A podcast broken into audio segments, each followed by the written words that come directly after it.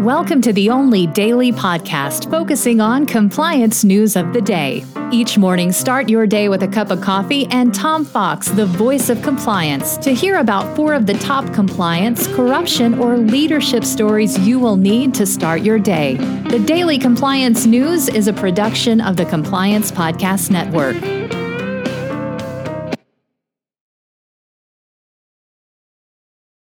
The Daily Compliance News for June 17, 2021, the Eat More Tacos edition.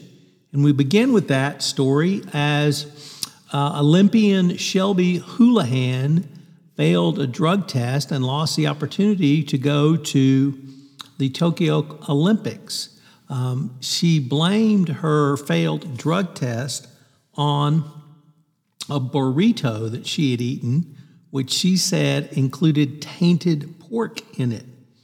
How she knew this, I don't know. Obviously, the answer is never eat a burrito when you're going to have a taco. So, um, eat, eating the pork can lead to false positives because of a steroid called nandrolone, which is given to uh, pigs or swine, I suppose. And um, Interestingly, uh, her explanations have become even more muddied as she's not sure she ate the pork burrito in question. So, what's the moral of this story? Don't eat burritos, eat tacos. And when you eat tacos, eat a beef taco. Uh, next up from Reuters, the prosecutors of the, of the uh, failed uh, criminal trial against ENI have now come under investigation themselves. The Italy's Justice Ministry ordered an investigation on Tuesday into the conduct of the two prosecutors in the case. Two Milan prosecutors were placed under official investigation by magistrates earlier this month for allegedly not filing documents which would have supported ENI's defense in this case. Of course, one has to wonder if this is political retribution by ENI or the Italian government for prosecutors going after what once was the Italian National Energy Company, although now private. So uh, we'll have to see how this plays out and whether they will continue to try to go after the prosecutors or that's enough of a lesson. Uh, next up, from the New York Times DealBook, um, it should be no surprise that inflation is on the mind of the feds and economics and investors scoured the Fed's policy statements um, looking for tweaks that have big implications.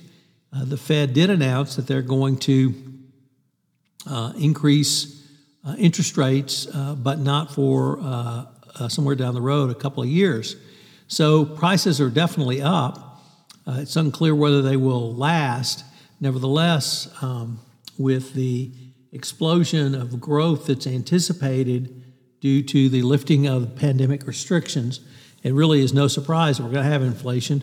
Additionally, things just cost more now. Supplies are down, supply chains are disrupted, and uh, it costs more to do stuff. So, um, the Fed, uh, the era of cheap money may be ending. And finally, PwC has announced it's going to add 1,000 staffers, excuse me, 100,000 to its staff in five years as ESG consultancy services begin to bear fruit.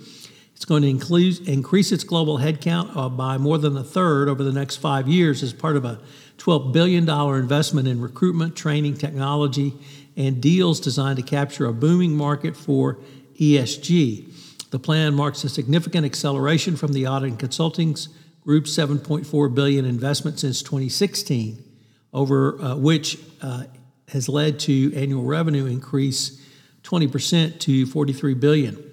The expansion uh, will add 100,000 people to the workforce in five years. It plans to spend 3 billion to double its Asia Pac business, which brought in 6.4 billion and launched the Trust Leadership Institutes in the U.S. and Asia to train clients in business ethics and the rudiments of ESG. So uh, interesting that PwC has taken this route. The Daily Compliance News is a production of the Compliance Podcast Network and a proud member of C Suite Radio. Thanks so much for listening. I hope you'll join me again tomorrow.